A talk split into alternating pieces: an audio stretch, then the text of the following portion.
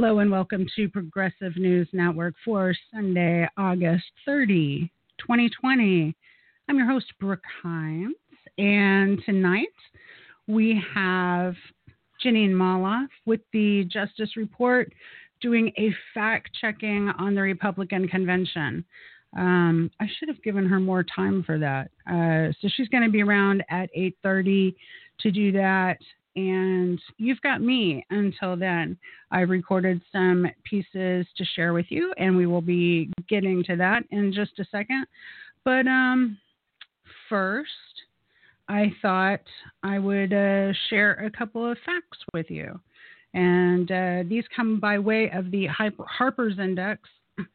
Harper's, listen, they've really gone downhill since forever ago, but I still like the Harper's Index because it offers up some interesting statistics every now and then.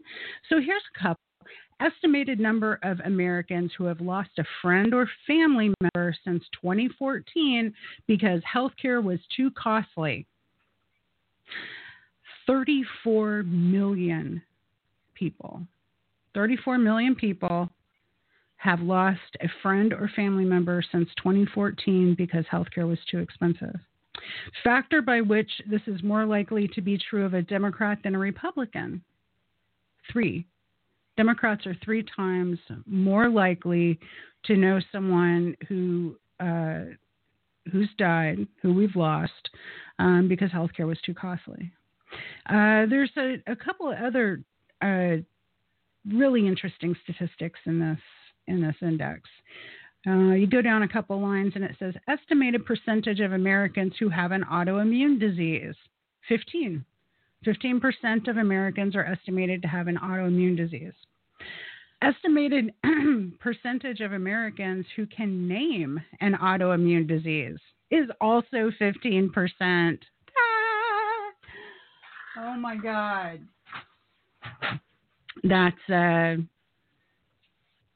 That doesn't surprise me, but that could be changing real soon. I'm going to tell you a little bit about COVID long haulers here in a second, and what it looks like what's happening in the COVID long haul. It looks like that is pretty much autoimmune disorder, but we'll get to that in just a second. And then we'll get into some of the week's political news.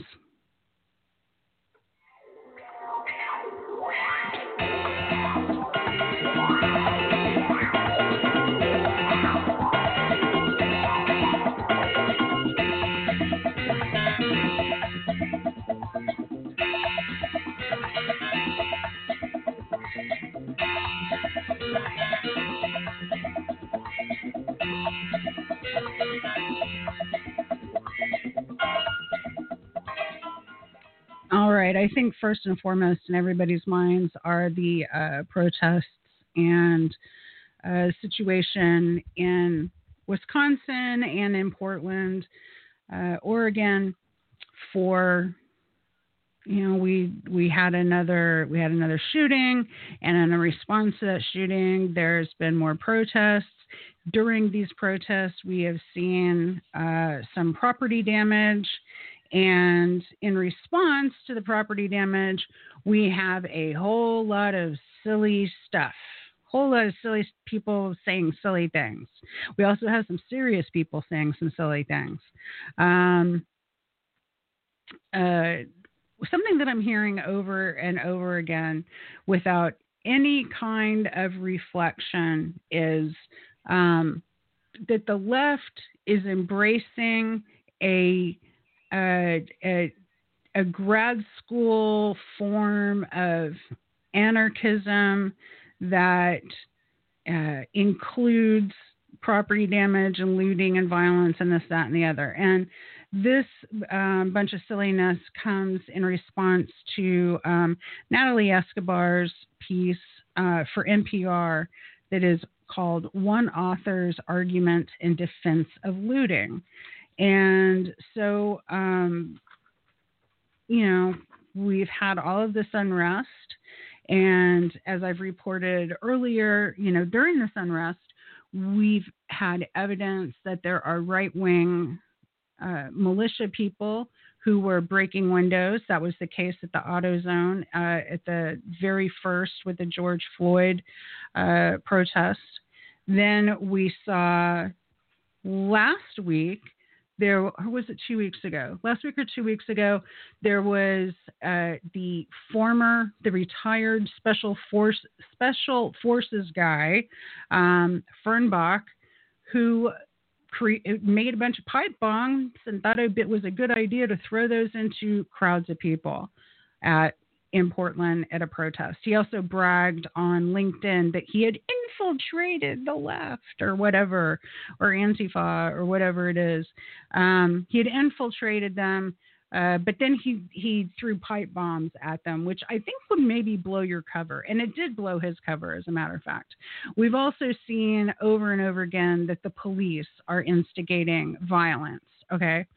So, you know, I just want to frame this, though. I just want to put this in a context that what's going on at these protests is not at all clear where the property damage, where the vandalism, and where the, well, we do know where the violence is coming from. The bodily violence is coming from the police. But we don't have such a clear picture on what's going on with property damage, with people setting fires, and with looting. We just don't know.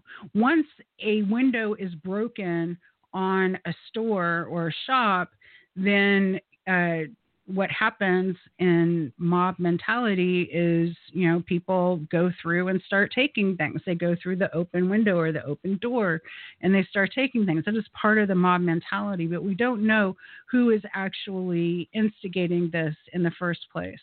And we have an abundance of evidence that there's right wingers, that there's police, and that there are, retired special forces working in conjunction with these militias, these right-wing militias who are instigating violence. So that's what we know. And we don't have one instance where you've got a left-winger who's raising their hand and going, oh yeah, it was me. I was the one who did that. And I take responsibility, or, you know, I'm claiming this on behalf of whatever, you know, that's just not happened at all. Now, in the midst of this, NPR does this story, one author's argument in defense of looting. And this is, like I said, this was Natalie Escobar who posted the piece. She's talking to Vicki Osterweil, who wrote a book called In Defense of Looting. And, you know, I was in college and I did a lot of grad school and I did a lot of political science and I did a lot of sociology. And I was actually confronted in undergrad with the notion that communities in the 60s and 70s that rioted actually got more reforms than ones that didn't in earlier confrontations, say in the 50s and 60s. I didn't believe it at the time. My professor had to prove it to me, and such was the case. He was right. There were reforms that were attributable to, you know, the things that went on in other places that had seen rioting. And that is the place that Vicki Osterweil is taking off from in her book called In Defense of Looting. Now, this book came out on Tuesday. She finished it back in April when she wrote rather presciently, the quote, a new energy of resistance is building across the country. I don't know how prescient that was at that point. I mean, I think if you're pretty much a warm body in the world at that point, it was pretty obvious that resistance has a lot of different definitions and is claimed by a lot of different people, and that everyone has a different notion of what resistance actually is. So NPR actually puts this person front and center, and some people I have seen and social media have been claiming that the reason outlets such as NPR put someone like this front and center is kind of for bait. You know, they're hung out there as bait so that it gets smeared with everything this person represents, and the left is then taken to equal all things having to do with looting and violence and violent protests and so on and so forth. In other words, people are saying that this was a form of fuckery by large media, specifically NPR. Now, there's nothing really in this interview with Osterweil that I find earth-shattering. She says she does some basic moves that are, let's define rioting, let's define looting. She says that often looting is more common among movements that are coming from below. So it tends to be an attack on a business, a commercial space, maybe a government building. And she says that this kind of looting is, with the working classes or with the lower classes or whatever. And I kind of made a note in the margin on this interview to say, there are plenty of instances where empires and empire building, the whole point of empire building is to loot countries. So I think that there was kind of a missed opportunity there to say that when poor people do it on a small scale, it's called looting and violence, and when entire countries do it or empires do it, it's called, winning a war or imperialism or colonialism or whatever you want to call it. So I thought that was kind of a missed opportunity. She says that the word looting is a highly radicalized word from its very inception in the English language. It is taken from Hindu lut, L-U-T, which means goods or spoils, and it appears in an English colonial officer's handbook on Indian vocabulary in the 19th century. So I would suggest, with the East India Company and this coming to the English language via India and Hindu, that the word loot is looted itself. Well, what do you think of that? She goes on. There's just a lot of red meat in this interview to give people like right wingers who have set themselves up in the Democratic Party. There's a lot of red meat in here for them to distance themselves from the Black Lives Matter movement and the uprisings that are happening across the country. Now, don't forget that the protests for Breonna Taylor, they have not stopped. That has been going on in Kentucky since the very beginning, and it's been every single night since then. But what our attention gets put on are the uprisings that are happening in Wisconsin because of the Jacob Blake shooting, and then again what's happening in Portland. Now, obviously it's not optimal that there is violence in the streets. The violence, like I mentioned before, I think is largely perpetrated by the police. What you have are people doing demonstrations who are marching. They've got signs and this and that, and they want to march and they want to get their political point across. And then they're met with this resistance, with this violence from the police, and then that creates a conflagration that creates chaos, that provides cover for people who are going to break the law and do things that are not optimal for the movement. Now, we saw this in Occupy. Remember the black bloc?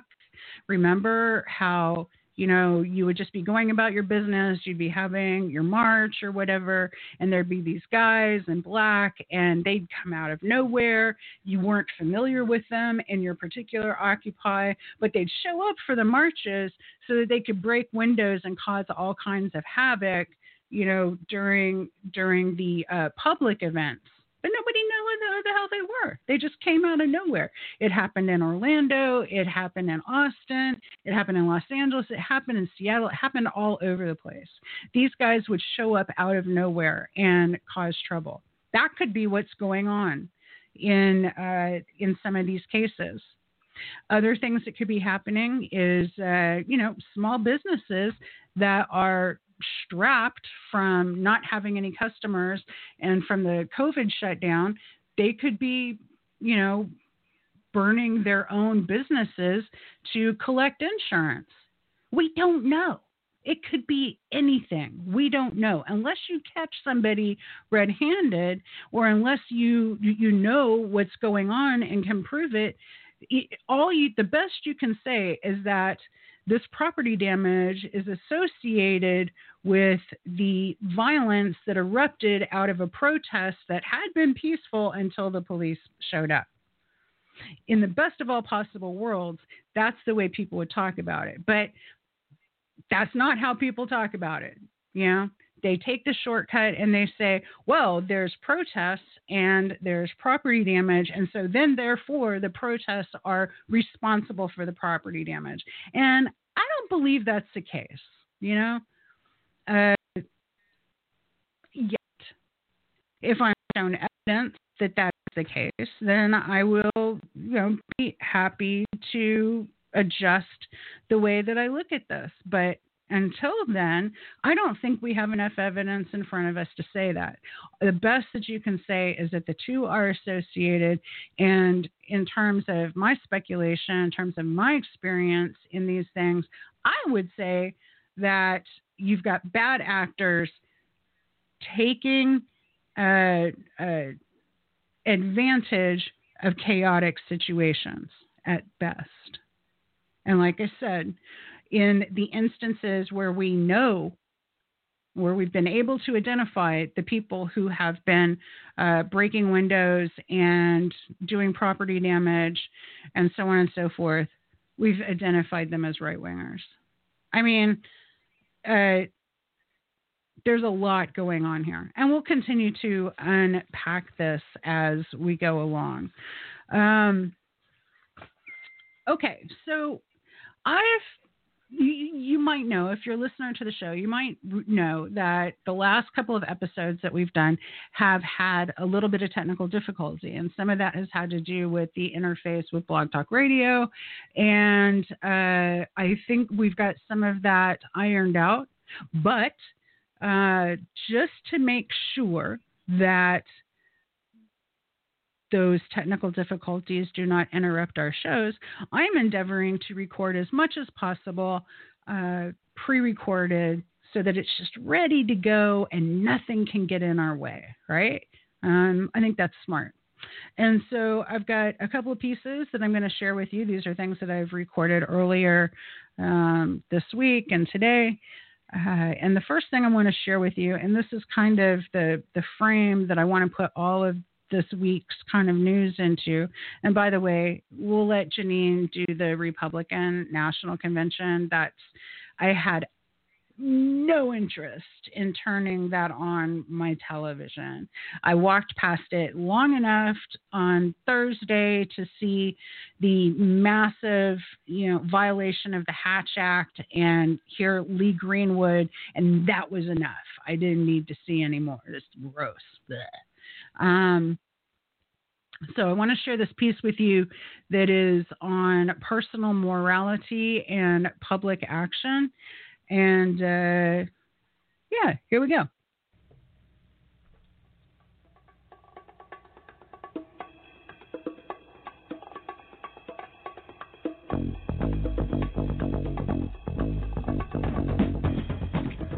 Okay, you guys, this week on The Weekly Beat, I want to share with you an essay called Coronavirus Rioting and the Privatization of Morality, because I think this is super important to what is going on right now.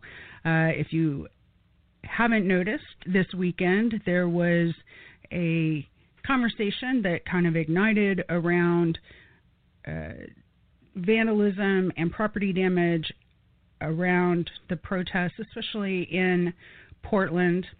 And there's a lot of policing of speech and policing of behavior without a lot of, in my opinion, without a lot of sense about who's causing the violence and what it's about. So, you know, before I get into this, let me just state the obvious, which is when you see a building that has been vandalized or windows smashed or this, that, and the other, we've had plenty of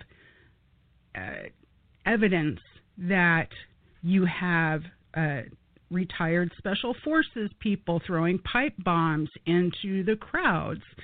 Such was the case with the Feuerbach or the Fernbach fellow a couple of weeks ago. Ex-special forces, runs his own security firm, and you know thought it'd be cute to make a bunch of pipe bombs and just toss them around willy-nilly into the crowds at protest in Portland.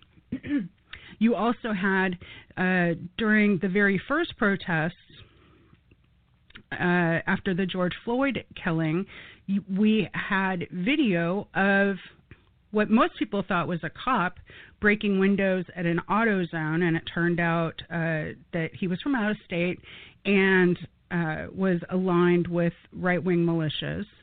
And everybody can see the violence that is being perpetrated by the police in all of these cities. So, you know, let's just start there. Let's just start with what we know about the violence. And as it stands, no one from the left has come forth to say, oh, hey, yeah, we set those buildings on fire, or we did this, or we did that, or the other.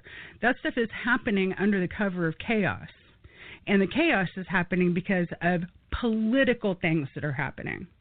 All right, so what's going on with this property damage? We're getting all of this personal morality pushback on that without any kind of proof that that's the left doing it or that it's people who are engaged in those protests at all. And rather, it seems like every bit of evidence that we have about who's doing violence and who's doing property damage, those people are associated with the other side. So let's just keep that in mind, first of all. But then let's step back a little bit and ask ourselves, what is the difference between private morality and public politics, and what happens when we get those two things mixed up? Mixed up, or shall we say confused, because in this case I think that we have a lot of confusion on this.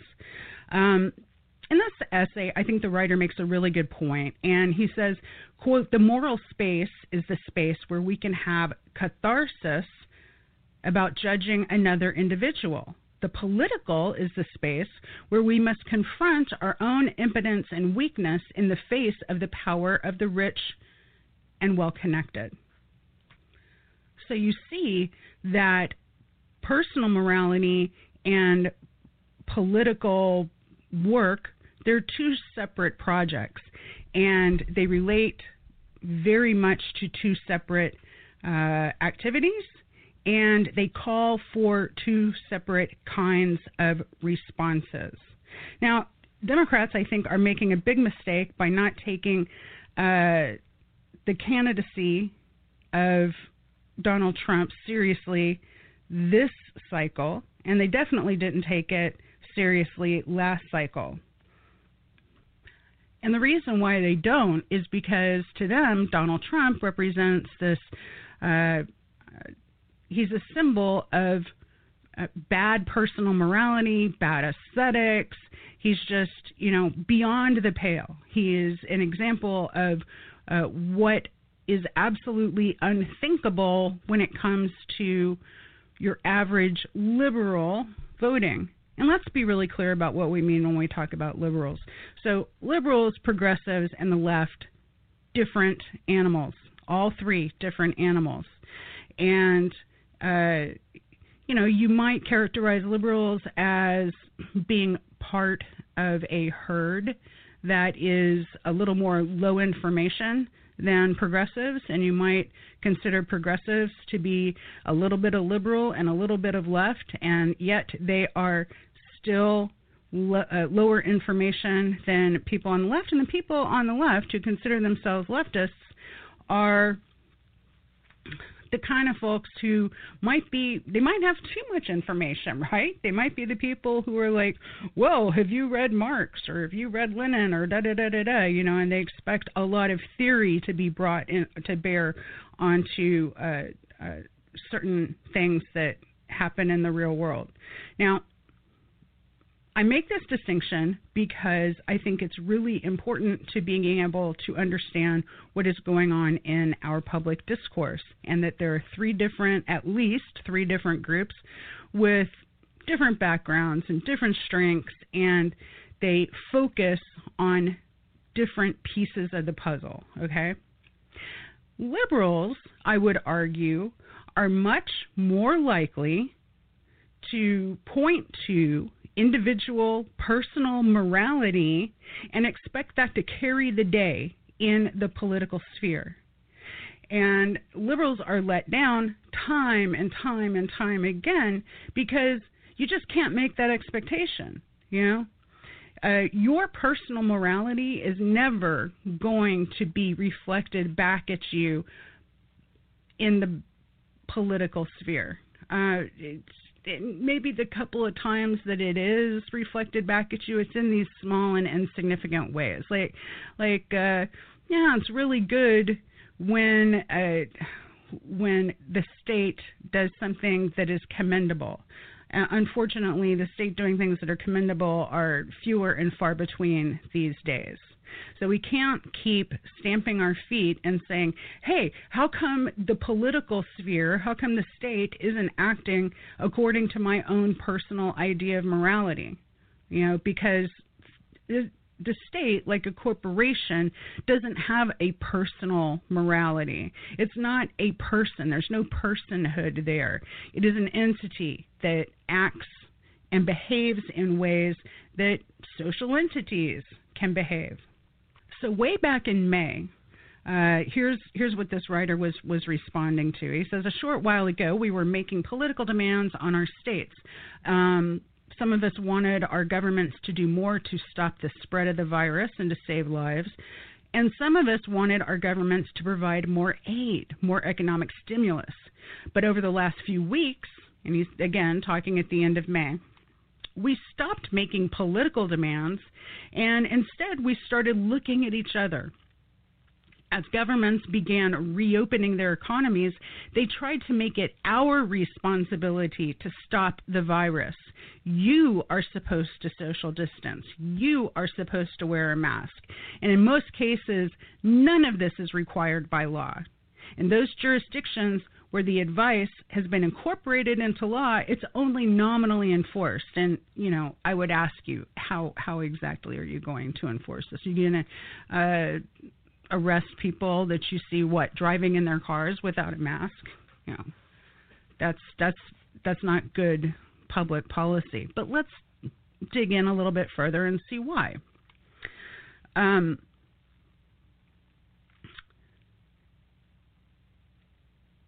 So these actions are not incorporated into law, they're nominally enforced, but you're supposed to feel a moral obligation to do these things, and if you don't do them, then people will shame you, they will yell at you, and they'll try to use social media, they'll try to use their social capital to get sanctions against you, like maybe getting you fired from your job, which is something that we've seen, repeatedly on social media, not just with coronavirus or COVID-19, but with a lot of different types of issues. The guidelines aren't enforced by the state. They're enforced by the people around you. The state doesn't take responsibility for this informal, interpersonal interpersonal coercion, but it tacitly encourages it. When we're fighting each other about, and I think this is really, really important, this is the key, when we're fighting each other about whether or not we should wear masks, we aren't making demands on the state. If we're too busy playing police officer with each other, we won't have the bandwidth to hold our government to account. Well, let's just stop right there, because it's not just a sense of not having the energy to do it. Once you've placed the situation in the realm of personal morality rather than public policy, then you've negated the ability of the state to go and do anything corrective about it. If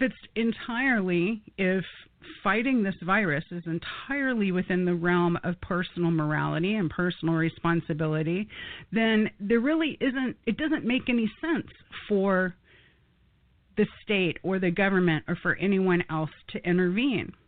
And that's a big problem. It's a super big problem with coronavirus. We tend to hold politics and morality to be two distinct things. If something is political, it's the state's responsibility. If it is moral, it becomes your job to take care of it. The political is associated with the public sphere, and the moral is associated with the private. It wasn't always like this. Plato and Aristotle believed that cities were ultimately responsible for ensuring the citizens become virtuous people and lead virtuous lives.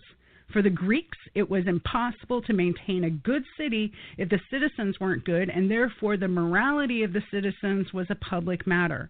Politics and morality were intertwined in a virtuous circle. Now, to people who didn't spend a hell of a lot of time reading the Greeks in high school and college, some of the stuff about virtuous people in the city might not make a lot of sense, but for those who have, that's going to ring a bell, because whether or not a person is virtuous or a city is virtuous, or war is virtuous, these things are central to the Greeks, and they got passed down to us through the way that we formed our governments and the way that we have formed our political philosophy.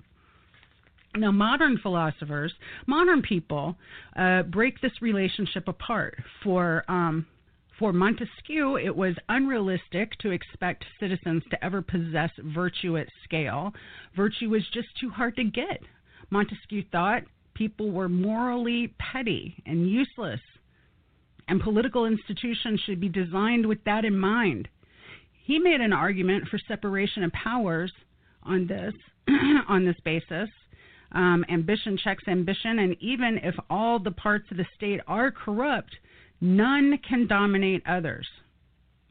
Once it became possible to imagine a political system operating apart from morality, theorists began designing moral systems that stood apart from politics. And this is where it starts to really reflect what's going on in the United States and in America, because the author is showing us that this discussion starts from Adam Smith, who famously wrote two very different books, The Wealth of Nations and The Theory of Moral Sentiments. And for Smith, markets only work properly when the people who participate in them are virtuous, but Smith doesn't go into detail about how the population is meant to acquire that virtue necessary for markets to work. Instead, Smith explains what he thinks virtue needs to do. It needs to enable us to get our moral sentiments to align with those of an imagined impartial third-party observer, but he never tells us how we're meant to develop the virtues necessary to do this.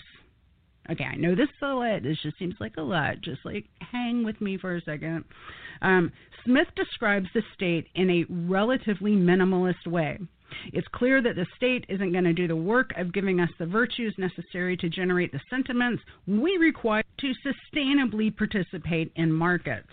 Okay, so, for Smith, this is all boiling down to whether or not we are participating in the markets in a reasonable way. Smith doesn't seem to see this as a problem. It's not an oversight. Smith simply thinks that morality can be secured in the private sphere.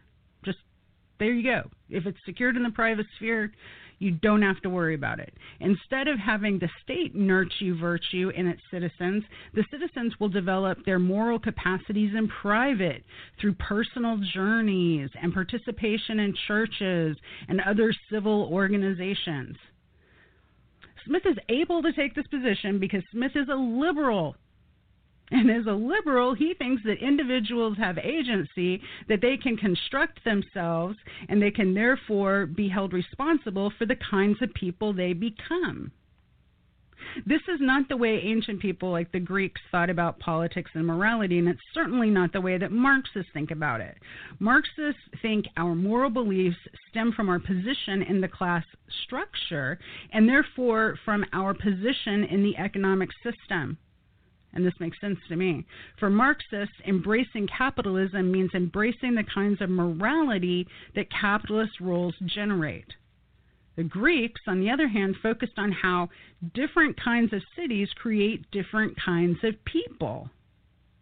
And that's actually kind of aligns with what Marx is after here. The Marxists focus on how different systems of political economy perform the same role. For both the Marxists and the Greeks, our moral beliefs do not form their own accord in a detached, insulated private sphere. What liberals call private is really just the cultural consequences of what is public. Liberal states draw a line between public and private, between politics and morality, because they can then depoliticize issues by moralizing them, by pushing them into the private sphere. It's privatization. It's neoliberalism, basically. You know, this isn't something that the state does anymore. This isn't something that there's any responsibility that can be held on a social level. This is all on you guys. That's neoliberalism. In this way, the liberal state avoids collective responsibility for conditions and instead pushes its citizens to take personal responsibility for them. The author says, I like to call this responsibilization. The liberal state responsibilizes us to prevent us from holding it responsible. I mean, dig that for a second. You know, this is neoliberalism. If the state is pointing to each individual person and saying, hey, you're responsible for COVID and you're responsible for wealth inequality and you're responsible for mass evictions, then that preempts people from turning that back onto the state and saying, no, the state is responsible for mass evictions. The state is responsible for their incredibly irresponsible response to coronavirus. And the state has created all of the systems in which wealth inequality is created and then reinforced. Now it goes on. This is what's going on with coronavirus. We aren't talking anymore about the big political questions. We aren't talking about what the state should be doing. We're talking about what each of us should do individually. In the last couple of weeks, the UK became obsessed with an obscure minister by the name of Dominic Cummings. Cummings violated the guidelines of coronavirus, and this kicked off a storm of demands that Cummings be forced to resign. Criticizing Cummings seemed like a form of political action, but it's not. And since this person is writing in the UK and he's using this obscure minister as an example, let's turn this around for the United States and, you know, let's point to Donald Trump. You know, Donald Trump has been doing appearances where he doesn't wear a mask. You know, these photo ops where he goes to VAs and so on and so forth, and he doesn't wear a mask. And on cue, everyone in the MSNBC, CNN world just loses their freaking minds because, oh, my God, Donald Trump isn't wearing a mask. And what kind of message is that sending? And blah, blah, blah, blah, blah, blah. And it's all this personal responsibility and aesthetics. Okay, this is nothing. This says nothing about, you know, whether or not people can make ends meet, whether we can pay our bills. All of these people have been laid off. We've had over 30 million people lose their jobs and lose their health care and are about to getting ready to be evicted and lose their homes. And yet all the quote-unquote liberal media, CNN, MSNBC, all they want to talk about are the aesthetics and the personal morality around whether or not people are wearing masks. So when you criticize this obscure minister like Cummings, or you criticize Trump, you know, on these aesthetic and personal morality issues, it might feel like you're doing political critique, you know, because you're pointing to someone in the political sphere and you're critiquing them. But that's not what political critique is. Political critique is pointing to the state and saying, what can the state do to make life better for people? You know, it is intrinsically a sociological kind of question. So when you do this kind of personal moralizing vis-a-vis like Donald Trump, what you're doing is instead directing your moral outrage at a particular person, and in so doing generating further private morality discourses, all right, around the question of what individual citizens should be doing. In this way, the conversation now treats the state's behavior as a given. Instead of asking more from the state, the British are reduced to making demands on each other. Different British people feel different ways about Cummings, morally and aesthetically. Same in the United States with Trump. We have different ideas, morally and aesthetically, about Donald Trump. And the debate quickly devolves into which private sentiments are aesthetically compelling or revolting. The whole thing turns into a big culture war. Now, there's something we're familiar with, culture war. Now we have a culture war. Now we have people taking sides. Now we've completely let the state off the hook, and we've completely let every bit of the political moment pass, and you're putting it on the shoulders of people. That's what's going on here. There's no political stakes in it. It divides the people, preventing them from uniting to demand anything. In the United States, riots have recently taken on a similar flavor. Once violence erupted, Americans stopped arguing about what they want from the government to do differently, and instead we began having an argument about whether violence is morally acceptable and about whether violence or riots or protests or whatever it is, whether they're aesthetically appealing. From there, the discourse devolved further into a discussion about whether various individual commentators' moral and aesthetic feelings about violence are themselves morally and aesthetically acceptable or appealing. Now, you see how this is like a snake eating its tail, you know? It's kind of like when Joe Rogan in the softest way possible, say, kind of, sort of, maybe endorsed Bernie, and everybody freaked the fuck out because they were like, oh, Joe Rogan likes MMA. He's not my kind of aesthetic person, or Joe Rogan might have said something, you know, distasteful at one point or another, and I find that morally repugnant, you know, blah, blah, blah, blah, blah. And so you have this culture war instead of actually doing political engagement. People are great at that on social media.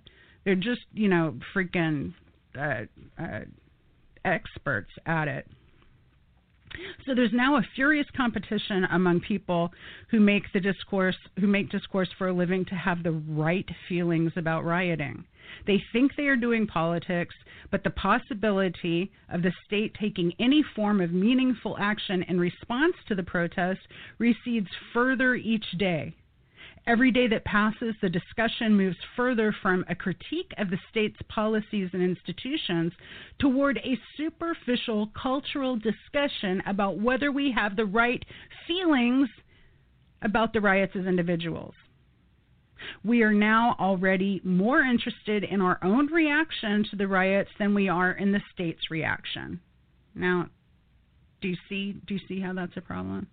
You know, it's like the best that we're able to do, you know, the way that we are being pushed into our corners, the best that we are able to do is to hold the mirror up in front of ourselves, or hold a mirror up to other people and say, hey, do you like this or not? You know, it's all aesthetics. It's all on the person. It's all on the personal. It's none of it is on the political or the social level. When we fight amongst ourselves, we pose no threat to the state. You got that?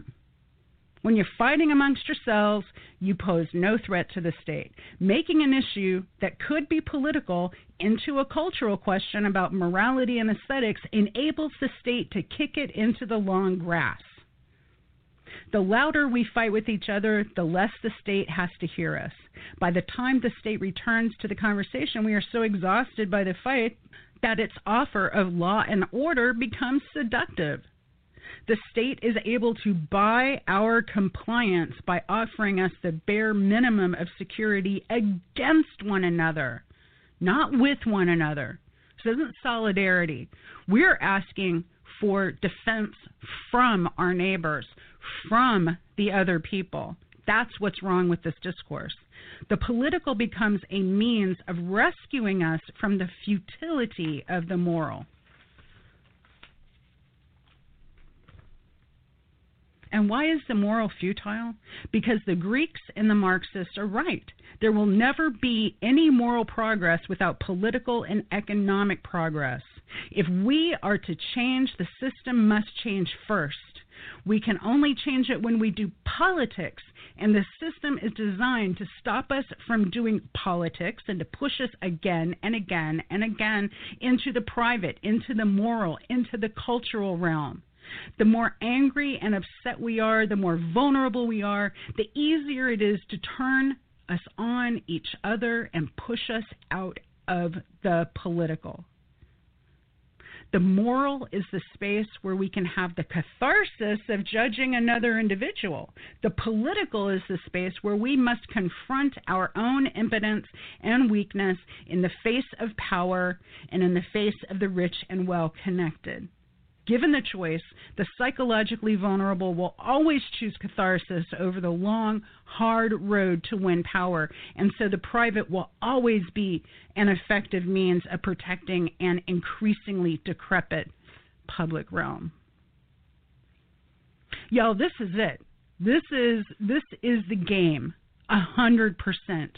We are being pushed every single day into culture war. We are given culture war as a substitute for political action. And many of us, and I think the ones that those of us on the left are the most aggravated with, many of us, the liberals, some progressives, are willing to make that exchange.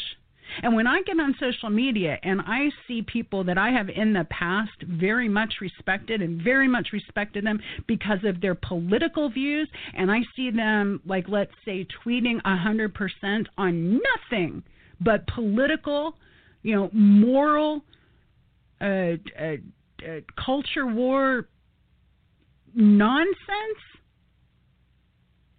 I feel demoralized. I feel like, what happened to them? Are they pod people too now? What's going on here? And I think we have to understand that, yeah, they are pod people because right now the world that we live in is pushing everybody into their own culture war pod. And that's what's available. Now, it takes a lot of intestinal fortitude. You know, it takes a lot of inner strength to make it through this and say, I'm not going to let you push that morality on me. I'm not going to let you let the social and the political off the hook. I'm going to keep pushing this, and I'm going to demand that we keep making demands on the social and the political. That's my demand. You know, I refuse to point to my colleagues and my neighbors and my allies and say, you're the problem. You know, and look at it this way. If we're talking about coronavirus and you're pointing at other people and you're saying you're the problem because you're not social distancing or you're not wearing a mask properly or whatever it is, you're just one little baby step away from saying you're the problem because you're sick. And that's the kind of dystopia that we're headed for if we keep allowing this personal responsibility, this personal morality to invade the space where politics should be. And that's all I got for the beat this week.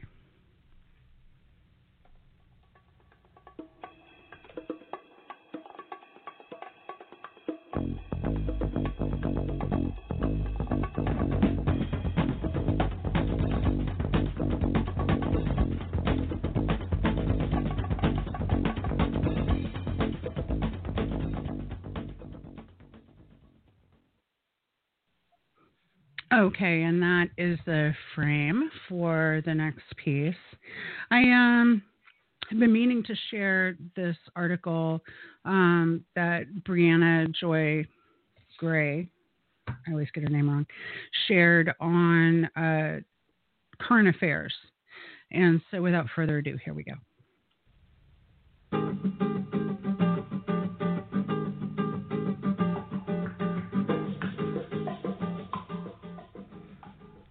So Brianna Joy Gray has an article in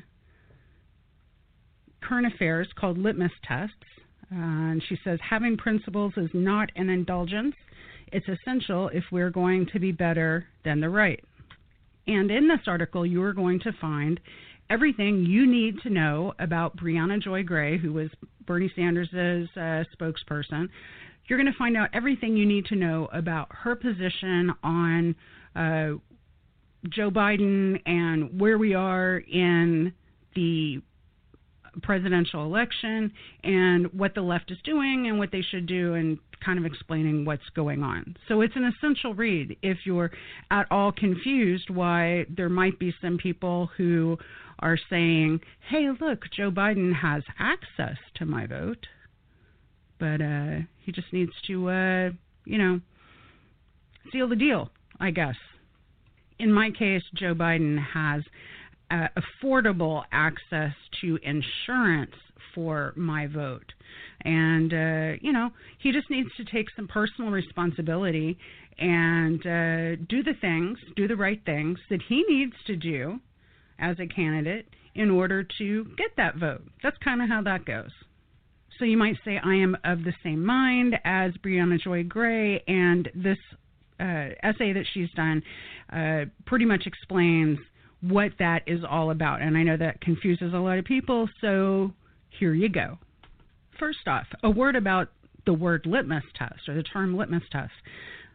Litmus test is a phrase that came about as we were nominating people to the Supreme Court of the United States, and it became fashionable to say, oh, I'm not going to have a litmus test for abortion. That was the main thing. I'm not going to have a litmus test for abortion with regard to who gets nominated or who gets a vote for approval for the Supreme Court. Litmus test was always used in that manner. Here we have Brianna appropriating that language and applying it to, you know, whether or not you're going to vote for a particular person for the presidential election in 2020. And the bottom line is this. Although we all agree that Trump must be defeated, do we think that his defeat should come with the price of abandoning the values which ostensibly are motivating our opposition to him? The Blue No Matter Who movement, if you want to call it that, Blue No Matter Who is asking people to hand over your vote without any question as to whether or not the party is going to essentially see you as a human being. And as we saw during the Democratic National Convention, it's not like the Democratic Party is reaching out to progressives. It's not like the Democratic Party has much interest at all in doing anything to bring progressives along. What they are doing, they're very interested in, is getting what they call Romney Republicans together. So they're making all these concessions and doing all this reaching out to this couple of percent of what they would call liberal Republicans or anti-Trump, never Trumper Republicans, to try and get them, when you've got this whole base of the party over here who's saying, hey, look, you know, we would vote for you if only you would acknowledge our freaking existence. Bree reminds us that this is the party that brought Michael Bloomberg on board to crush Bernie Sanders. That was the whole point of Bloomberg's campaign. If you hadn't already noticed, that's what he was there to do. Bree writes, last November, former New York mayor and ninth richest man in the world, Michael Bloomberg, made a late entrance into the Democratic primary as a Stop Bernie candidate. Senior aides to Bloomberg's campaign have been discussing how they're going to use some of their resources against Sanders, NBC reported. Already, the campaign has spent over $500 million on ad buys. Now, his candidacy was never actually serious. I mean, people wanted his money, and you know, they got it, you know, and he got his speaking slot at the Democratic National Convention, and the Democrats got a whole bunch of Bloomberg money. But no one was ever taking his candidacy seriously. I mean, come on, this is the guy who, you know, who did the broken windows policing and the stop and frisk, you know, just had all these racist policies as mayor. He's anti-democratic. He, you know, went to Albany to lobby for a third term as mayor. So, you know, even term limits don't apply to him. And it turns out he's a pig too. He was sexually harassing women. And just as much of a pig as Donald Trump was. And this is who the Democratic Party chose to put an end to Bernie Sanders' campaign, you know, who was like the first politician to have come along in my lifetime who actually supported the things that a majority of people in the party, especially on the left, are interested in. And who need. I mean, we're talking about Medicare for All and a Green New Deal and doing something about student debt. You know, these are things that are absolutely very important to people, and it's not just young people. Right now, during COVID, I imagine that there's a lot of people who wish they had Medicare for All and wish that their health insurance or their health care or being able to see a doctor wasn't tied to their job, because now 30 million plus people are out of work and they don't have insurance and they're getting ready to get evicted from their houses because no one can afford to pay their rent or mortgages. A form of Medicare for All has been part of the Democratic platform since I've been old enough to vote, all right? It was something that Bill Clinton talked about every time he got in front of a microphone, it seems. You know, you get a gathering of Democrats, you know, more than two or three people, and he was going to talk about universal health care. But he made damn sure that that didn't happen. And that administration made damn sure that it didn't happen. And then when Obama had the chance to make it happen, he cut deals with pharmaceutical companies and with healthcare companies behind closed doors to make sure that there wouldn't be a public option. And so instead we got this like Romney care. This is basically Mitt Romney's healthcare plan for Massachusetts from when he was governor.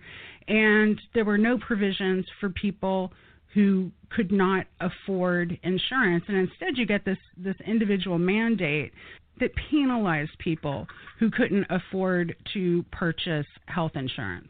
And so back to Bloomberg. Was it even clear to anybody that Bloomberg was an improvement over Trump? I mean, both men are oligarchs who openly use their wealth to wield political power. Neither has any respect for civil liberties or blacks or Latinos. And of course, as Elizabeth Warren pointed out, they're both total freaking misogynists. And if you don't remember, Elizabeth Warren made this really memorable attack on Michael Bloomberg during one of the debates before Super Tuesday. She said, quote, "I'd like to talk about who we're running against, a billionaire who calls women fat broads and horse-faced lesbians. And no, I'm not talking about Donald Trump. I'm talking about Michael Bloomberg." It was a sharp and effective volley, but the impact was dimmed somewhat by the disclaimer uttered in the same breath, quote, "I'll support whoever the Democratic nominee is." Look now, you just can't do that. That's completely ineffective, and it makes you seem like you didn't mean it in the first place. You know, if you're not prepared to withhold your vote, then you're writing a check with your mouth that you don't have any funds in your account to back up. Bree writes that there is no downside to pushing Michael Bloomberg aside, and actually there was an opposite effect. That by affirming Michael Bloomberg, what you were affirming was a sexist Republican until recently who embraced racial profiling and financial cronyism. He was unqualified to be at the top of the Democratic ticket. And rather than, you know, make this attack on him and then pull it back by saying, oh, I'll just, you know, be for whoever wins this primary, she would have done a lot better to affirm that Democrats need to stand for something. Just stand for something. It is not that difficult. So right after this in the article, Bree has this line that I think is pretty good. She says, "To allow Bloomberg to adequately represent the party was a serious concession to principle. And the thing is, when you set the bar so low, you tend to attract things that slither and crawl." I mean, it might be the kind of line that I would edit out, like if I was editing somebody, because I'm like, oh my God, that's just too cute. But in this case, I think it really works, and it was completely appropriate. So yay, Bree. So right now, Blue No Matter Who is doing nothing but shielding Joe Biden from accountability for anything that matters to the base of the Democratic Party. We are obliged to vote for him and obliged to support him, because to not do so is beyond the pale. Like, it's just unthinkable not to support Joe Biden, given that Donald Trump could win a second term. But I gotta ask you, you know, among all of the things that Donald Trump is disgusting for, you know, putting children in cages and you know, supporting gross wealth inequality and police violence and unitary executive. All of these issues were in existence during the Obama-Biden administration, and nothing was done about them. And nobody actually talked about them at the time to any great extent, because we supposedly had this, you know, a couple of angels in the White House who were doing the very best they could, and you really couldn't ask any more of them.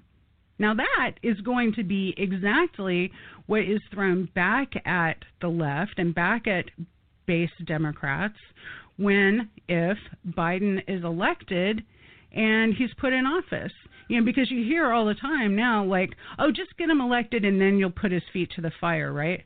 Well, does anybody remember how much fun it was putting Obama's feet to the fire when he refused to put on his comfortable shoes and march with the labor movement? Does anybody remember that? Does anybody remember like how fun it was to hold his feet to the fire while he was expanding the war in Afghanistan? You know, the good war, the right war.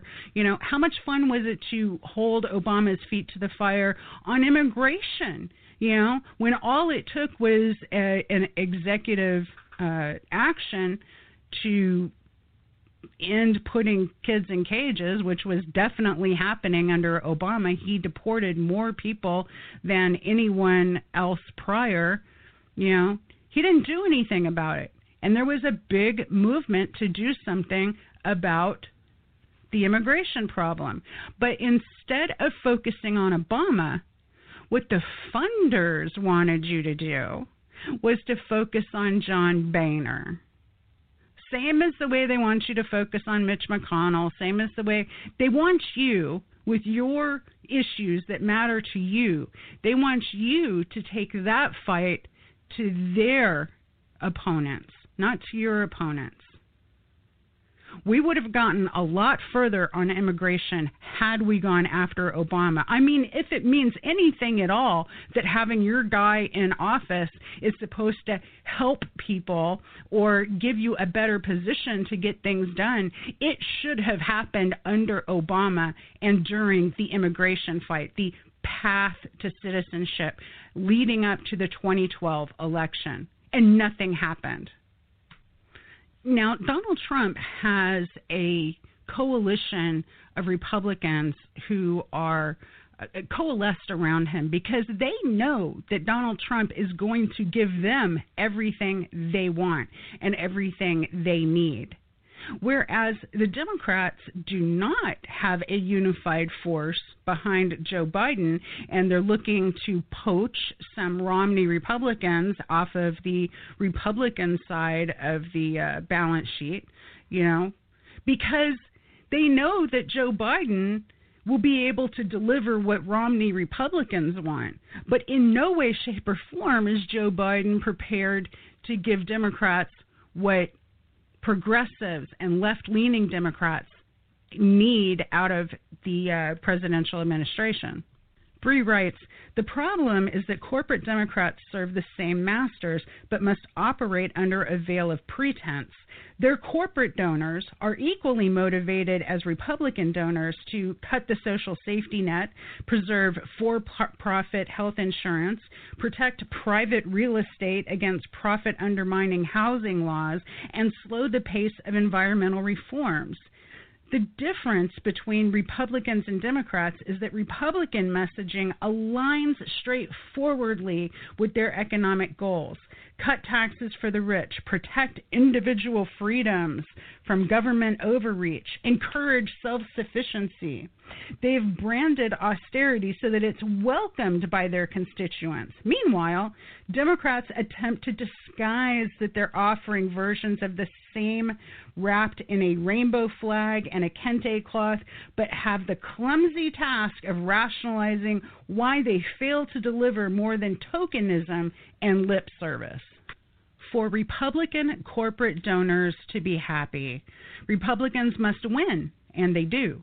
For Democrat or Democratic corporate donors to be happy, Democrats must lose, and they do.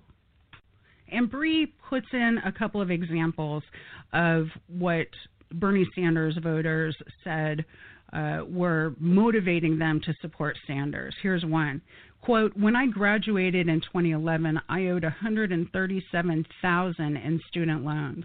Today, I have $175,000, even as I continue to make monthly payments. I will never own a home. I will never be able to start a family or live debt-free. Bernie Sanders is the only person running who will cancel all student debt. Another person writes, I got a bill for my miscarriage because my insurance only covered my child as long as the child was viable. What a wonderful country we live in, huh? Why am I for Bernie? My Bernie story, tweeted by a supporter from Georgia who, like millions, was inspired by Medicare for All. So really what's going on here is quite simple. If you want the votes of Democrats, start acting like Democrats. We didn't need John Kasich and a bunch of warmed over Republicans at the Democratic National Convention and then 90 seconds of Alexandria Ocasio-Cortez. What we needed was full-throated support for the policy that would support working families and people who are desperately in need in this time of massive layoffs, massive evictions, and people needing to see a doctor because of coronavirus. Bree continues, adopting ideas that galvanize voters without blue no matter who shaming shouldn't be difficult for Biden. After all, the progressive platform is a popular one and presents little to no electoral risk. 55% of voters, including a majority of independents, support Medicare for all. On the subject of a wealth tax, 64% of Americans, including a majority of Republicans, agree that, quote, the rich should contribute an extra share of their total wealth each year to support public programs. And a majority of all Americans favor requiring public companies to let workers elect one-third of their corporate board members. You know, that's what Germany does, so that there's representation of workers on corporate boards. 83% of Democrats and left-leaning independents support free college for all, and 59% of Americans favor a Green New Deal. Although the fact that Biden beat Sanders for the nomination is often leveraged as evidence that Americans don't want a progressive platform, both polling and anecdotal evidence confirms that Biden's victory was rooted in his perceived electability, not, say, in his plan to double Pell Grants. But Biden declines to support popular progressive policies because, frankly, he and the people who run his campaign are paid not to. Biden's senior advisor, Steve Ricchetti, is a former healthcare lobbyist, okay? The organizers of his super PAC include Larry Rasky, whose lobbying firm works for Raytheon, Harvard Pilgrim Healthcare, and the pharmaceutical company Eli Lilly. More billionaires donated to Joe Biden's campaign than any other, at least 44 billionaires, in fact, representing the real estate industry, the finance industry, and big tech. Voters may want Medicare for all, but what incentive do these men have to kneecap the for-profit healthcare industry? How will the needs of renters and unemployed gig workers stand up against the interests of real estate and life insurance billionaire Eli Broad, who contributed $25,000 to the Democratic Party's PAC? Here's Biden, in his own words, openly admitting the influence that corporate donors have on politicians. At a 2007 campaign event, he explained, quote, "If you, Lynn, bundle $250,000 for me, all legal, and then you call me after I'm excited and say, 'Joe, I'd like to talk to you about something,' you didn't buy me, but it's human nature. You helped me. And I'm going to say, 'Sure, Lynn, come on in.' The front of the line is always filled with those people who are filling other people's pockets. It's human nature," he added. During those 2007 remarks, Biden advocated for campaign finance reform. But absent of those reforms, what incentive does he have to change his staffing so that those who advise him aren't working against the interests of those who are supposed to be electing him? What incentive does he have to pick a cabinet that isn't vertiginous, she says, to the revolving door? And vertiginous, it's like, you know, that you're dizzy from the revolving door spinning around. If we all vote blue no matter who, what incentive does Biden have to listen to anyone not holding the checkbook? I think Bree makes a really good point when she says refusing to push Biden left and committing to shaming voters with vote blue no matter who is not a safe strategy. It's not as safe as it appears in any way. In fact, it might ultimately backfire and make Biden less electable. Already, anxiety is growing among the lack of grassroots engagement with Biden's campaign. And I've seen this all over, okay? I see people in my DM groups who are sharing messages that they've gotten from text messages from the Biden campaign that's completely dismissive of, you know, anything that people want on the left. And we've seen the Democratic National Convention, which was also dismissive of everyone on the left. So while there's anxiety from the polling after the Democratic Convention, after the Republican Convention, there was no bump for Biden, and now there's a huge bump for Trump. So I don't think that it's going too far out on a limb to say, hey, Joe Biden, this strategy isn't working so well for you.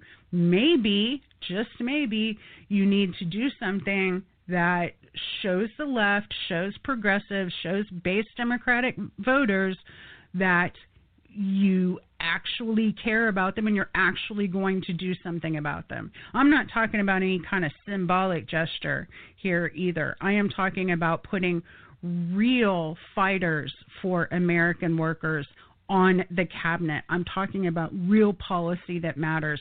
And I'm talking about not seeing people like Larry Summers on, running the Treasury. And so we see happening with Biden, with the Biden-Trump election, we see a similar dynamic as was happening in the Florida governor's election that was Rick Scott and Charlie Crist. So Rick Scott was running for re-election, and Charlie Crist, a former Republican governor of Florida, switches parties and gets all of the donor money and the endorsements and excitement and everything from the establishment, and they put him on the ticket, and guess what? There's no enthusiasm for him. And I saw the polling on this. His support, Charlie Crist's support, was a mile wide and an inch deep. And what I mean by that is that there was very little enthusiasm for Charlie Crist, but a lot of people proclaimed that they were going to vote for him, but with little enthusiasm. Now, the exact same thing is happening in this dynamic with Biden and Trump, where ABC News reported that strong enthusiasm for Biden among his supporters is at 24%.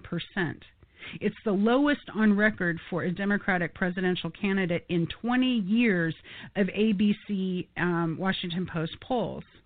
And more than twice as many of Trump's supporters are highly enthusiastic about supporting him, 53%.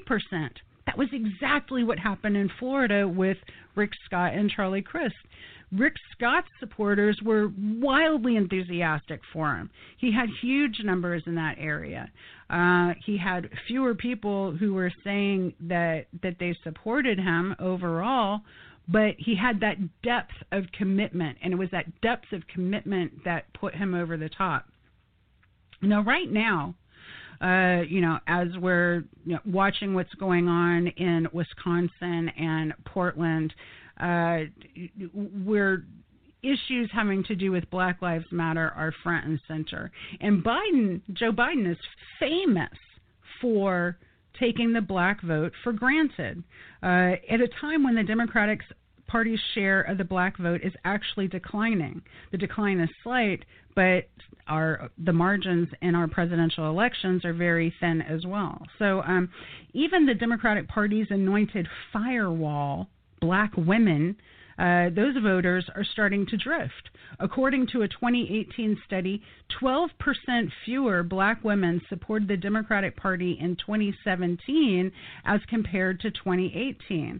And only 45% of Black women believe the Democratic Party best represents their interests. A 2018 study out of Wisconsin, very important, where nearly 88,000 more African Americans voted in 2012 than in 2016, asked Black Milwaukeeans why they stayed home. And their most common answers were unhappy with choice of candidates or issues. That was 33% of responses. Not interested was 8.8%. And vote would not have mattered was 6.6%. To maximize turnout among historically disenfranchised groups, it seems important that voters feel that something will fundamentally change. And Joe Biden has been the candidate of nothing will fundamentally change. So now that's the problem. And this isn't Joe Biden's gaffing. He's not gaffing. He's not stuttering. This is who he is. And this is who we're stuck with, because Obama stuck his big fat nose in everything and made damn sure that that the field was cleared for Joe Biden right at the critical moment. You know, it's not enough that we have Russians supposedly meddling in our elections. No, we got to have former presidents like do their own form of meddling. It's a joke. It's like, you know, Democrats have very little control over the people who are nominated to run in these big elections, statewide elections and nationwide elections, like for the president.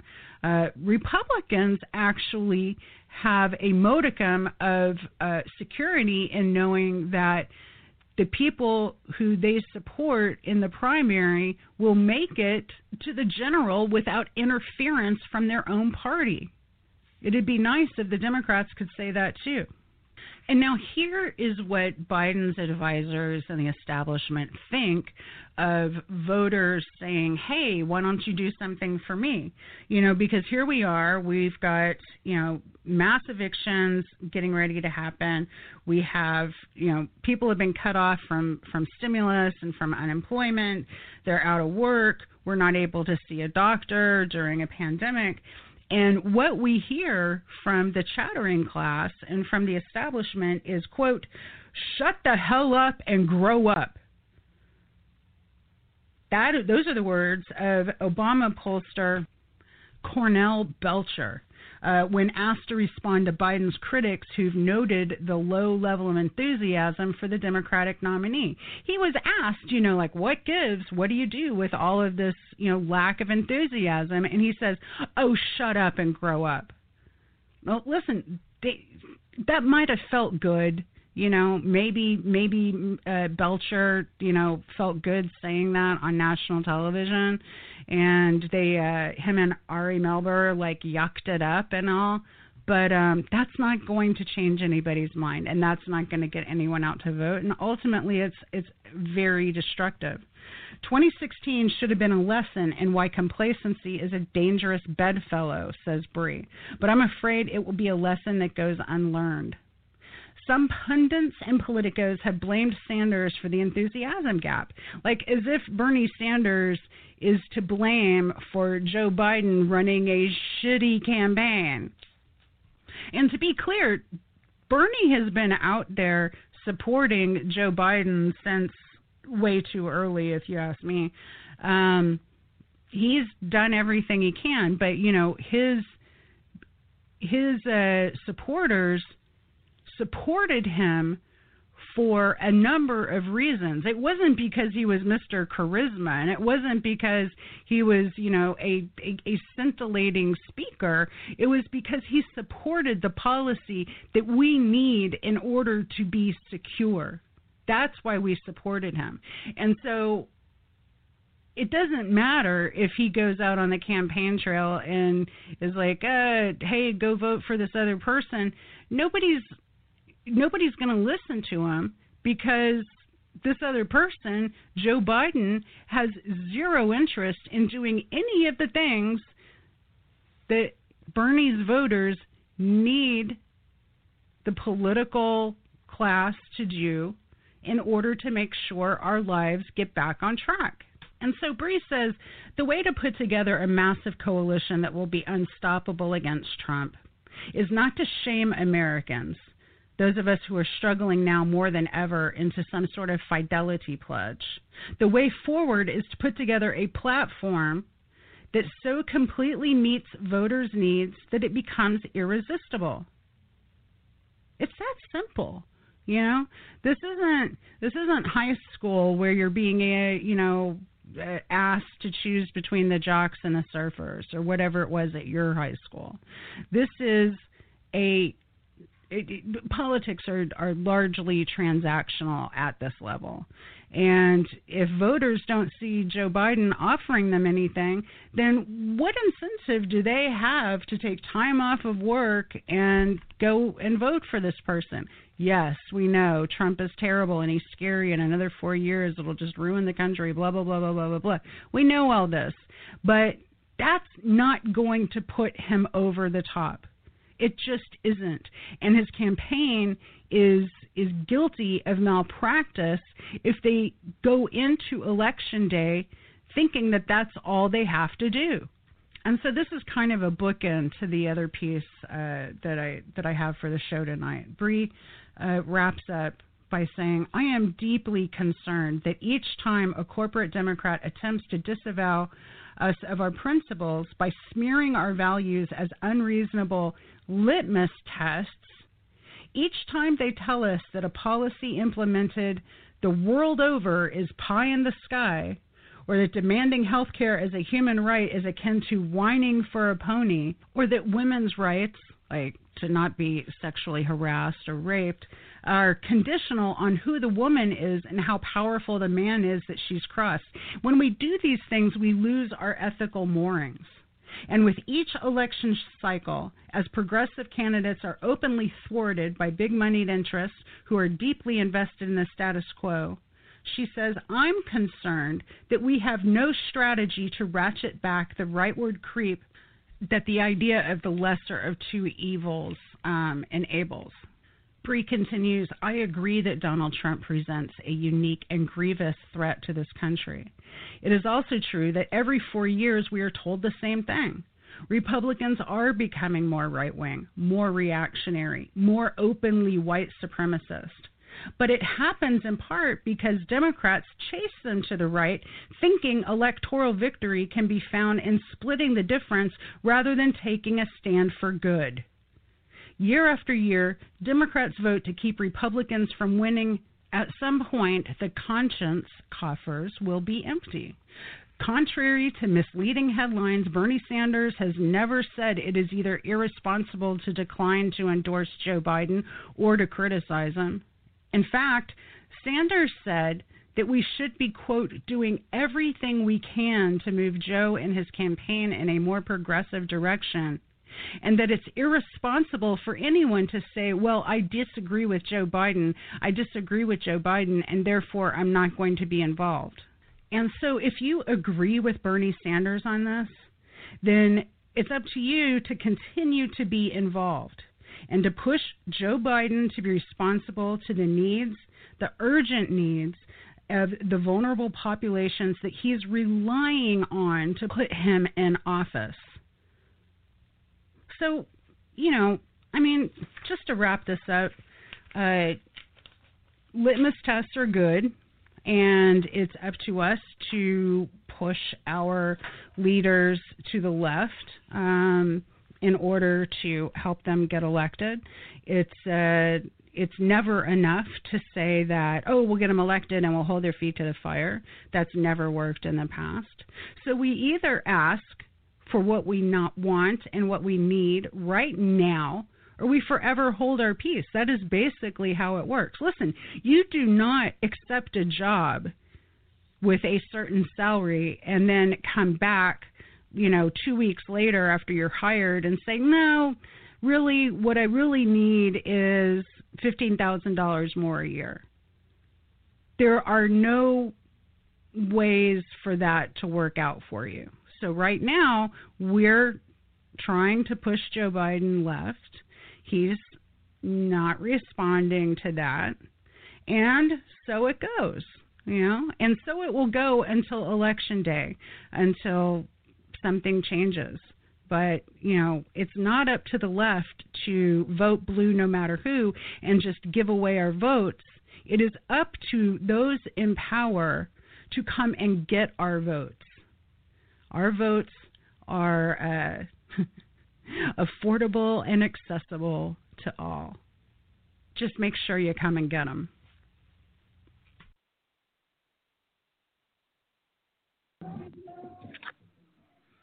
And we've got Jeanine Molloff on the line for the Justice Report.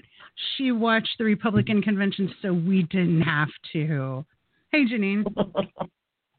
Hi. Well, actually, Brooke, I decided to change it up a bit because after watching the convention and the barrage, the constant barrage of not just lies, but incredibly stupid and absurd lies, I just couldn't take it anymore. And what I realized was there's a bigger lesson here at stake.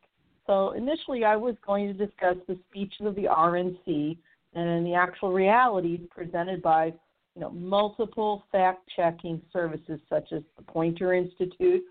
NPR had basically transcripts provided with analysis and with annotation. So you can look that up. But, frankly, as I said, the RNC speeches were so insane and so blatantly racist that I just knew there was a larger issue at stake here. And the RNC convention also coincided with the 57th anniversary, or close to it, of Dr. King's 1963 I Have a Dream speech. And this really shows the two Americas, because what you have is the America of white alleged Christians, more affluent, and then you have the America of racial minorities, religious minorities, what they would consider uppity women, and so on and so forth. And what you have here is this, there really are two Americas. To say we're all one America is just not true. And when I looked at it a little more, what I saw was there was an undercurrent throughout this whole scenario that was far more demanding of attention than witnessing Kimberly Guilfoyle, basically prove that not only could she shout, but she could probably stuff a brick in that big mouth of hers. So, and this one is really another inconvenient truth, and the fact that our American Civil War that began on April 12, 1861, never truly ended. And furthermore, there was a Guardian writer in an op-ed in 2018 by the name of Rebecca Solnit, and she wrote a piece, and the headline was, "The American Civil War Didn't End, and Trump is a Confederate President." And I agree. Solnit claimed that, quote, his supporters hark back to an 1860s fantasy of white male dominance, end quote. And this was in The Guardian. Solnit began her piece with the following, quote, in the 158th year of the American Civil War, also known as 2018, the Confederacy continues its recent resurgence. Its victims include black people, of course, but also immigrants, Jews, Muslims, Latinos, trans people, gay people, and women who want to exercise jurisdiction over their bodies. Rebecca Solnit further explained, its premise, the Confederacy of 2018, appears to be that protection of others limits the right of white men. I'll say that again. Its premise, quote, appears to be that protection of others, the rights of white men, and those rights should be unlimited. And I would argue this is the core value of Trumpism, other than just bow down before His Majesty. Solnit then quoted Brazilian philosopher and noted educator Paulo Freire. And Freire not only is known in many philosophy departments, he actually was an educator. He's the educator responsible for bringing literacy to his home country, Brazil. And Freire once explained, quote, that oppressors are afraid of losing the freedom to oppress, end quote. So I agree with Solnit's observations, and apparently many more did also. So rather than grant more time and attention to the liars at the racist GOP, again, you can look it up at NPR. They have a transcript and annotation. It's very simple. You can look it up through the Poynter Foundation. I really want to focus on the heroes in our communities of color who continue to fight for a true democracy. And the focus will begin with the August 28th, Get Your Knee Off Our Necks March Against Racism. That's what it's called, Get Your Knee Off Our Necks.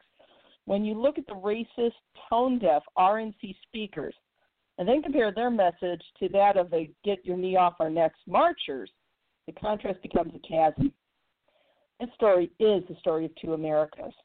the RNC version, which serves as a propaganda arm for the continuing civil war and all its ensuing racism in the real America, one filled with diversity, communities of color, religious minorities, uppity women, LGBTQ, etc., all fighting to establish what we have never had, a true democracy, all fighting to fulfill the promise that was offered in the Bill of Rights.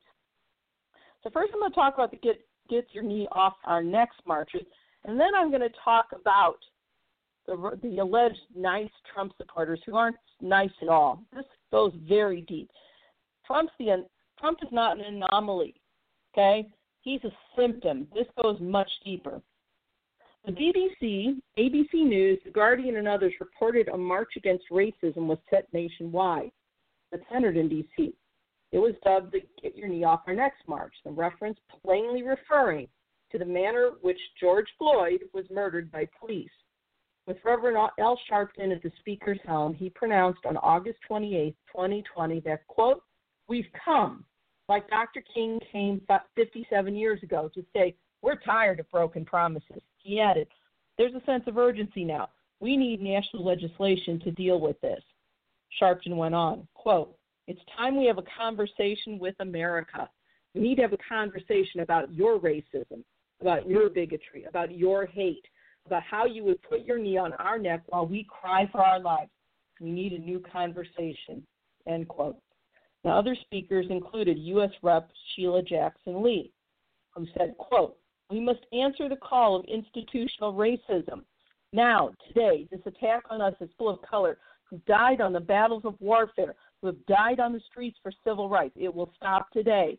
We will heal the nation, but we will not stop until the nation knows Black Lives Matter and reparations are passed as the most significant civil rights legislation of the 21st century.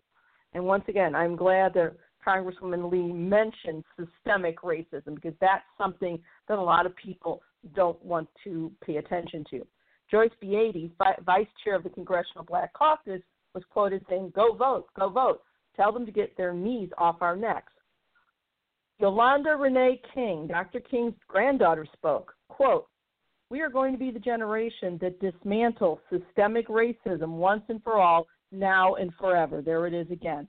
We are going to be the generation that ends poverty here in America, the wealthiest nation on earth. We stand and march for love, and we will fulfill my grandfather's dream. Now, Martin Luther King III was one of the march leaders. He's Dr. King's son, and he spoke about the injustices today as well. Quote, "We're marching to overcome what my father called the triple evils of poverty, racism, and violence, adding challenges that disproportionately negatively impact Black and Latino communities, including COVID, unemployment, attacks on voting rights, and, of course, police brutality." He added, quote, "We must vigorously defend our right to vote because those rights were paid for with the blood of those lynched for seeking to exercise their constitutional rights," end quote. Martin Luther King III also told ABC News 2020 that normally there wouldn't be a demonstration on the 57th anniversary of his father's historic march in '63. Quote, "But because of what is going on, the climate in this nation, more civil rights demonstrations we've seen in our nation and really throughout the world that are finally acknowledging that Black lives matter. And you realize the reasons why police brutality and misconduct is still occurring. It is beyond time for immediate action. We all saw some things begin to move a short period of time after, tragically, George Floyd was killed. But we haven't made the kind of step that we need to, certainly not at the national level." Family members of Black Americans murdered by police also spoke. Wanda Cooper-Jones, who's Ahmaud Arbery's mother. Many people don't remember. Arbery was a 25-year-old Black man shot to death while jogging. His mother said, quote, "I'm carrying a very broken heart, but also a grateful heart that God chose my son, Ahmaud Arbery, to be part of this most huge movement. I do believe that if we continue to stand and fight together, that we will get change." Breonna Taylor's mother spoke. One of the things that the crowd said is say her name, because that's one name that keeps getting pushed to the back. the double whammy of racism and sexism, I suppose. Her mother said, quote, what we need is change, and we're at a point where we can get that change, but we have to stand together. We have to vote. Philanese Floyd, George Floyd's brother, spoke, quote, I wish George were here to see this right now. That's who I'm marching for. I'm marching for George, for Brianna, for Ahmaud, for Jacob, for Pamela Turner, for Michael Brown, Trayvon, and anyone else, anybody else who lost their lives, end quote. George Floyd's sister, Bridget Floyd, also spoke. She urged the crowd to make a moral stand against injustice and to reflect how their actions on this day will be seen by future generations. Quote, we're here right now and have the power to make it happen. My brother cannot be a voice today. We have to be that voice. We have to be the change, and we have to be his legacy, end quote. Jacob Blake's sister, Letitra Woodman, gave the most poignant speech, in my opinion, of all. Here's part of it. Quote, America unapologetically, I am here to tell you in front of the world that you got the right one. God has been preparing me. America, your reality is not real. Catering to your delusions is no longer an option. We will not pretend. We will not be your docile slaves. We will not be a footstool to oppression. Most of all, we will not dress up this genocide and call it police brutality. We will only pledge allegiance to the truth. Black America, I hold you accountable. You must fight, but not with violence and chaos, but with self-love. Learn to love yourself, Black people. Unify, end quote. And of that particular speech, I think the most powerful line is, most of all, we will not dress up this genocide, calling it by its name and calling it police brutality. She wasn't going to let it be basically co-opted and lessened somehow. Now, it should be noted that all participants in this march were required by the organizers to wear masks and get their temperatures checked before entering the event, which is another stark contrast to the RNC, where nobody distanced or wore masks. Reverend Al Sharpton added, quote, we are tired of the mistreatment and the violence that we as Black Americans have been subjected to for hundreds of years. Like those who marched before us, we are standing up and telling the police, telling lawmakers, telling the people and citizens that have kept us down for years, get your knee off our necks, end quote. Now we're going to look at the other side, the propaganda arm of the RNC. Again, there are plenty of fact-checking sites, especially Pointer. NPR, once again, offered full transcripts of every speech from both conventions with fact-checking. NPR even offered annotation for more depth of coverage, again, for both the DNC and the RNC. Frankly, the RNC was filled with so many outrageous lies. Once again, I don't know where to begin. So I'm going to synopsize what we've all heard for the past 4 years.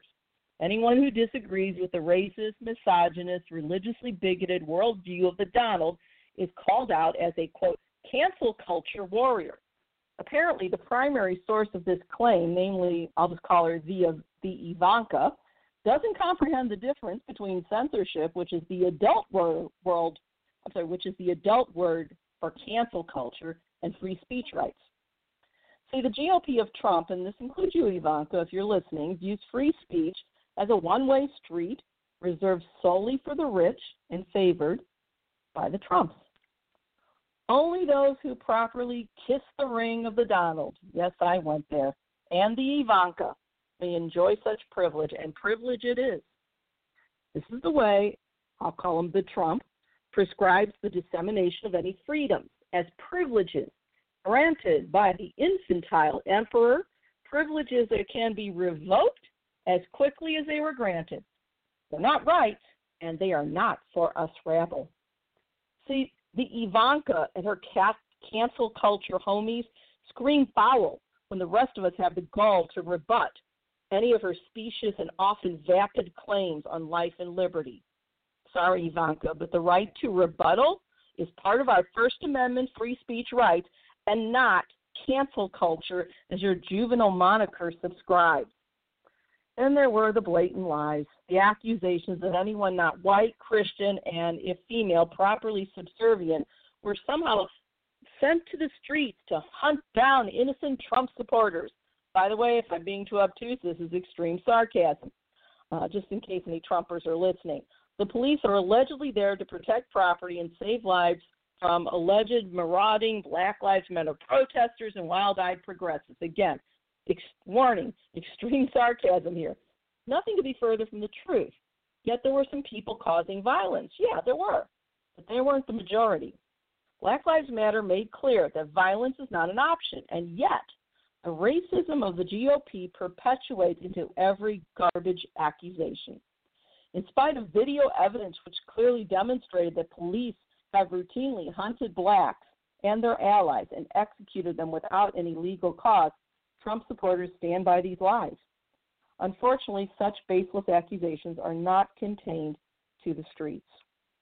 I'm going to begin with a disclaimer, how this present continual civil war still divides families. Get into some personal stuff.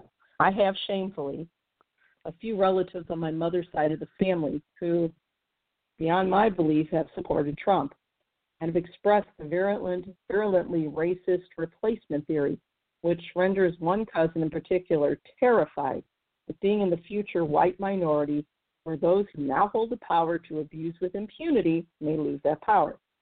Now it's true. The U.S. is going to experience a major demographic shift, where whites will be a minority by 2045, according to a piece published by the Brookings Institute blog, basing the estimate on the census. According to writer William H. Fry, quote, youthful minorities are the engine of future growth, end quote. People like my cousin are the alleged nice Trump supporters, but don't be fooled by the surface manners. They're terrified that their children will lose the unfair and unearned white privilege they now enjoy. These are some of the same people who lecture others about the need to assimilate to the now majority white Christian culture without caring that this alleged assimilation, which I've spoken about before, amounts to a soft form of cultural genocide. People like my cousin watch Fox with one of her sons offering no filters as they laugh at the triggered libs. So this cousin is like myself, an ethnic Jew. Coming from a long segregated Jewish family, she feels a strange whiteness, like far too many of Trump's minions, fails to recall the vicious discrimination our people once felt. Truth be told, Muslims facing discrimination and, yes, violence right now in the USA are being treated exactly like Jews were some 80 to 100 years ago.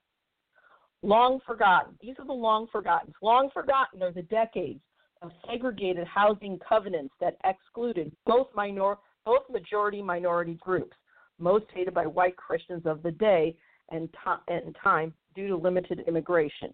Because back when we were kids, we were still under the Immigration Act of 1924, so there weren't many immigrants of color. The two main minority groups, especially here in the Midwest, were blacks and Jews.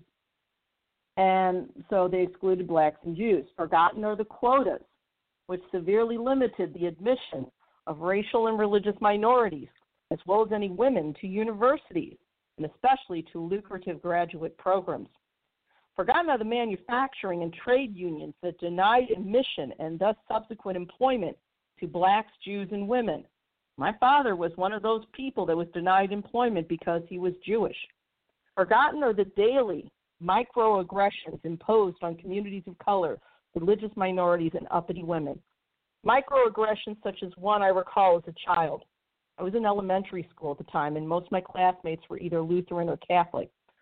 One Monday, we were at recess, and one of my classmates discovered I was Jewish. Back then, many of us were religiously closeted for our safety. We all came down with the flu on the high holidays because our parents were fearful to religiously out themselves. We all had relatives who had been attacked and nearly killed in Midwestern communities for being Jews. When this classmate realized what she perceived as my crime, she walked up to me with her juvenile junta in tow, got in my face, pointed her finger, and screamed, "Murderer! Christ killer!" Now, after that playground accusation, the entire recess mob encircled me like I was an unwelcome virus they had come to destroy. I tried to explain what Judaism was in my own elementary school way, and that the Vatican had issued Vatican II, which absolved the Jewish people of any blame. And an elementary school child at that time shouldn't have had to know that, but it didn't matter. Unfortunately, the saddest part of the story was the lack of care coming from the adults, the teachers, who were supposed to protect all of us, walked away and turned their backs. Forgotten are the lives lost before the tragic murders of Michael Brown, George Floyd, and Breonna Taylor, names such as Emmett Till. It's a shameful commentary, but my cousin, many like her, and she was a teacher, had no idea who Emmett Till was until I shared the story. And people like my cousin viewed their sense of whiteness like they viewed necessary currency. Deep down, they know that their quiet support of a racist like Trump is wrong, but they value that racial currency more than they do justice or human rights. And that's what we're tap dancing around right now, racial currency. Since our economic system is based on a winner-take-all premise, not just like our elections, most whites believe the only weapon they have to protect themselves from total economic and political devastation is racial currency. These white Trump supporters are basically cowards. And like the cowards they are ready, willing, and able to throw overboard any malcontents and racial, religious minorities overboard, especially providing they've constructed. So basically, they would throw us overboard, any malcontents, any racial, religious minorities, and any allies, especially after they've constructed the narrative through the RNC that paints them as virtuous and good. This is the most dangerous type of denial. Not since the days of Hitler's Third Reich has there been such open and flagrant lies and stories of denial. Eventually, these conservative myths hit the big stage and morphed into political grandstanding, and that's what we witnessed with the RNC freak show of racist and neo-Nazis. We saw the apologists, people who know better but further the lies of the Trump administration for their own personal rewards, people like former UN Ambassador Nikki Haley, born from Indian immigrants, and she claimed that there was no longer any racism in the USA, and all with a straight face. Then there was Senator Tim Scott, the sole black GOP senator since heralded as a voice of reason and integrity. Now, I don't have a problem with a black Republican or a black conservative. Every person has a right to select their political preferences, but Tim Scott is not so innocent. Senator Tim Scott has not only aligned himself with the most racist administration since Andrew Jackson, but has been a longtime member of, guess what, ALEC, American Legislative Exchange Council. For those of you who don't know, ALEC's a bill mill that ghostwrites the law according to corporate dictates. Laws such as Stand Your Ground, which allowed George Zimmerman to get away with murdering Trayvon Martin, were based on model bills written directly by the attorneys of ALEC. Senator Tim Scott has been a member of ALEC for many years, since before he was a U.S. Senator. Senator Tim Scott is also a beneficiary of campaign largesse and the notorious Koch Industries, the same group that has almost single-handedly funded the Tea Party, the very Tea Party that has welcomed various white supremacists and neo-Nazis with open arms. The fact that Senator Tim Scott allowed himself to be used as cover for the racist crimes of this administration merely demonstrates his cynical moral bankruptcy. But none of this matters in the political world of Trump. Bigots are granted moral cover by sellout specialists like Senator Tim Scott. I would have had more respect for Tim Scott if he had joined the Lincoln Republicans calling out Trump. But Senator Scott, I guess, wanted his 15 minutes of fame. Much like Ivanka, he masterfully manipulated the dialogue. He was a propagandist's dream come true. If any progressives criticized or questioned his actions or motives, then the Trumpers could scream racism. But if we allow Senator Scott to continue lending credibility to a monster like Trump, and we're done. In truth, Senator Tim Scott's speech at the RNC was the most cynically dangerous of all. During the Holocaust, there was a word for Jews who collaborated with the Nazis, Sonderkommando, a traitor's designation. I use this designation against my own. Trump aide Stephen Miller comes to mind, as well as Jared Kushner. That designation would also fit Senator Tim Scott. As Trump attacked other legislators of color, Congresswomen AOC, Ayanna Pressley, Rashida Tlaib, Ilhan Omar, and now our own St. Louis homegrown Cori Bush, Scott lends credibility to a Nazi like Trump. He's too intelligent to not realize the danger that Trump and his more rabid followers pose to fellow blacks. But perhaps he truly believes that he rightfully earned those 30 pieces of silver, and perhaps he has. These Trump apologists are more dangerous than the violent Proud Boys white supremacist group as they normalize Trump and allow people like my own cousin to continue this exercise in self-delusion as they desperately hold on to that vile white racial currency. So you see, the Civil War never actually ended. It merely morphed. There was a quote attributed to someone named A.R. Moxon regarding another racist movement, again, the Nazis. Here's the quote. Quote, historians have a word for Germans who joined the Nazi party, not because they hated Jews, but because out of a hope for restored patriotism or a sense of economic anxiety or a hope to preserve their religious values or dislike of their opponents or raw political opportunism or convenience or ignorance or greed. That word is Nazi. Nobody cares about their motives anymore. They joined what they joined. They lent their support and their moral approval, and in so doing, they bound themselves to everything that came after. Who cares anymore what particular knot they used in the binding, end quote. And I'll just end with, yeah, exactly. And I'm a few minutes shy, but that's my report. Oh, that was pretty, I am so sorry about the stuff that happened to you in school. You know, we've all got different stories of that kind of bullying, and you know, when it happens to you personally, it becomes part of your lived experience, and it makes you feel these things all the more. It's an illustration, okay? If it's allowed to happen on a school playground with little children, then we know we've lost our way, right? And it shouldn't happen. You know, and there were so many lies told at the RNC. As I went through the fact-checking, I just went, oh, God, no, there's something bigger here. And those of us in the minority community, whether it's a religious minority or a racial minority, we've always known this, okay? We just have. It's new to white progressives because they're seeing it out there in the open now. But you know, it's something as innocent as a microaggression, like, what nationality are you? You go, I'm American. What are you talking about? That's not what they're asking. And, you know, again, it's when I see intelligent people like Senator Tim Scott and Nikki Haley actually take that apologist stance, what they're doing is far more dangerous. We cannot let Donald Trump and his minions appear normal. We can't let this be acceptable. And this is exactly what happened in Europe in the buildup, Hitler's buildup. It just is. And, you know, once again, it's easy to call out Kimberly Guilfoyle and some of the others. But, you know, I've even seen progressives. There was one young lady I met, and she was a young Muslim girl, and she was saying, well, I have a friend who, you know, backs Trump, but she's a nice Trump supporter. And I was just like, oh, honey, no. No, these people know what they're doing, okay, and we have to call them out on it.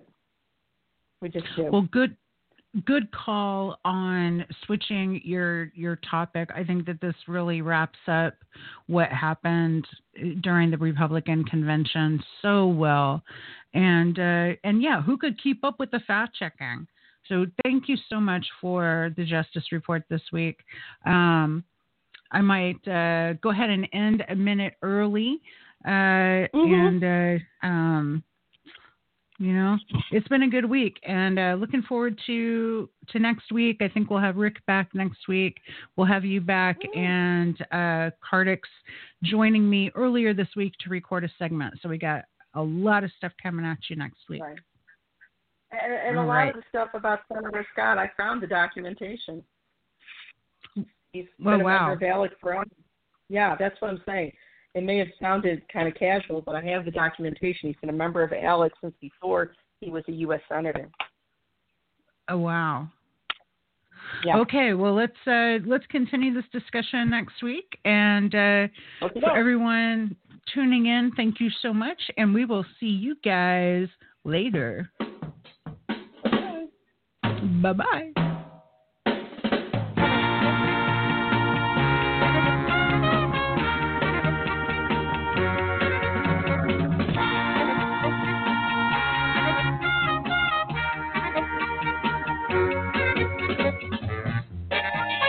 Hello, it is Ryan, and we could all use an extra bright spot in our day, couldn't we? Just to make up for things like sitting in traffic, doing the dishes, counting your steps, you know, all the mundane stuff. That is why I'm such a big fan of Chumba Casino. Chumba Casino has all your favorite social casino-style games that you can play for free anytime, anywhere with daily bonuses. That should brighten your day a little. Actually, a lot. So sign up now at chumbacasino.com. That's ChumbaCasino.com. No purchase necessary. VGW Group. Void where prohibited by law. See terms and conditions. 18+.